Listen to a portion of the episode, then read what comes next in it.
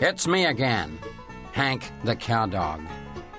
When I awoke on that particular morning, I had no way of knowing that I would soon be attacked by a headless cowboy, or that I would find myself investigating a terrible murder in the watermelon patch. It was a Wednesday morning, as I recall, in the month of August. Drover and I were sitting in front of the machine shed eating our breakfast. As you might recall, our dog food is served to us in an overturned Ford hubcap. A lot of dogs would have complained about eating out of a greasy old hubcap. Not me. I figure that if a guy's gonna be head of ramp security, he has to be.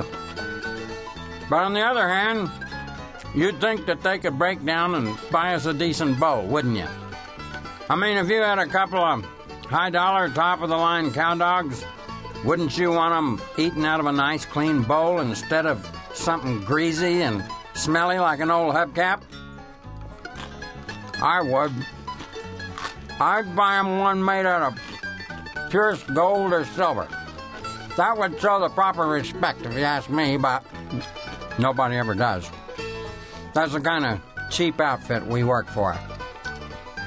Well, in spite of all that, we were glad to find that our overturned Ford hubcap was heaped high with golden kernels of co op dog food.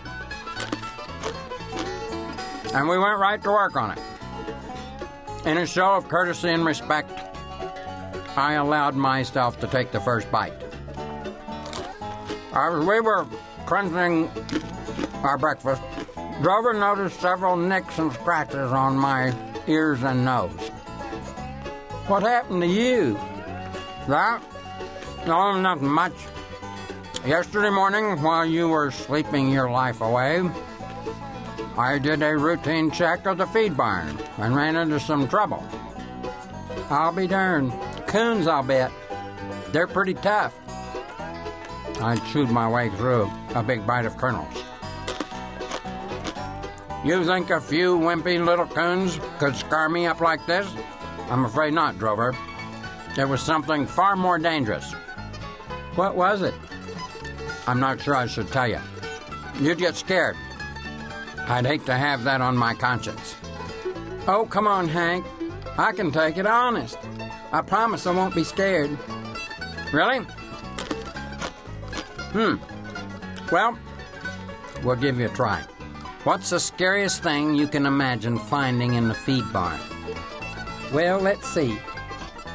He thought about it for a moment. A gorilla. A big hairy gorilla. What color? Well, let's see. Red. A big red hairy gorilla. Drover, you won't believe this, but that's exactly what I found in the feed barn. His jaw dropped and he stopped eating. No fooling!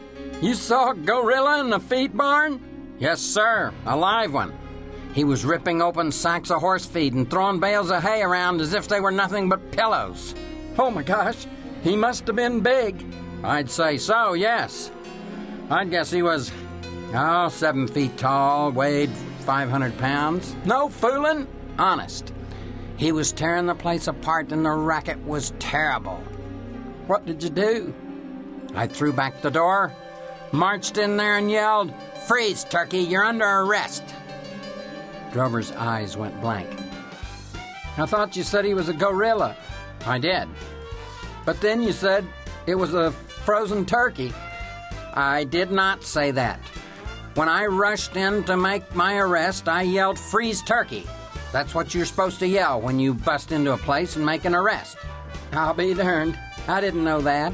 Remember it, son. You might need it one of these days. If I ever catch a gorilla, I think I'll just call him Mr. Gorilla and then go hide in the machine shed. You're interrupting my story. Thanks. You're welcome. Okay, so I busted in there and told him he was under arrest. He whirled around and looked at me with this horrible, ugly face. Red eyes that glowed in the dark, Drover. Drover was buying my story. I mean, he was scared speechless.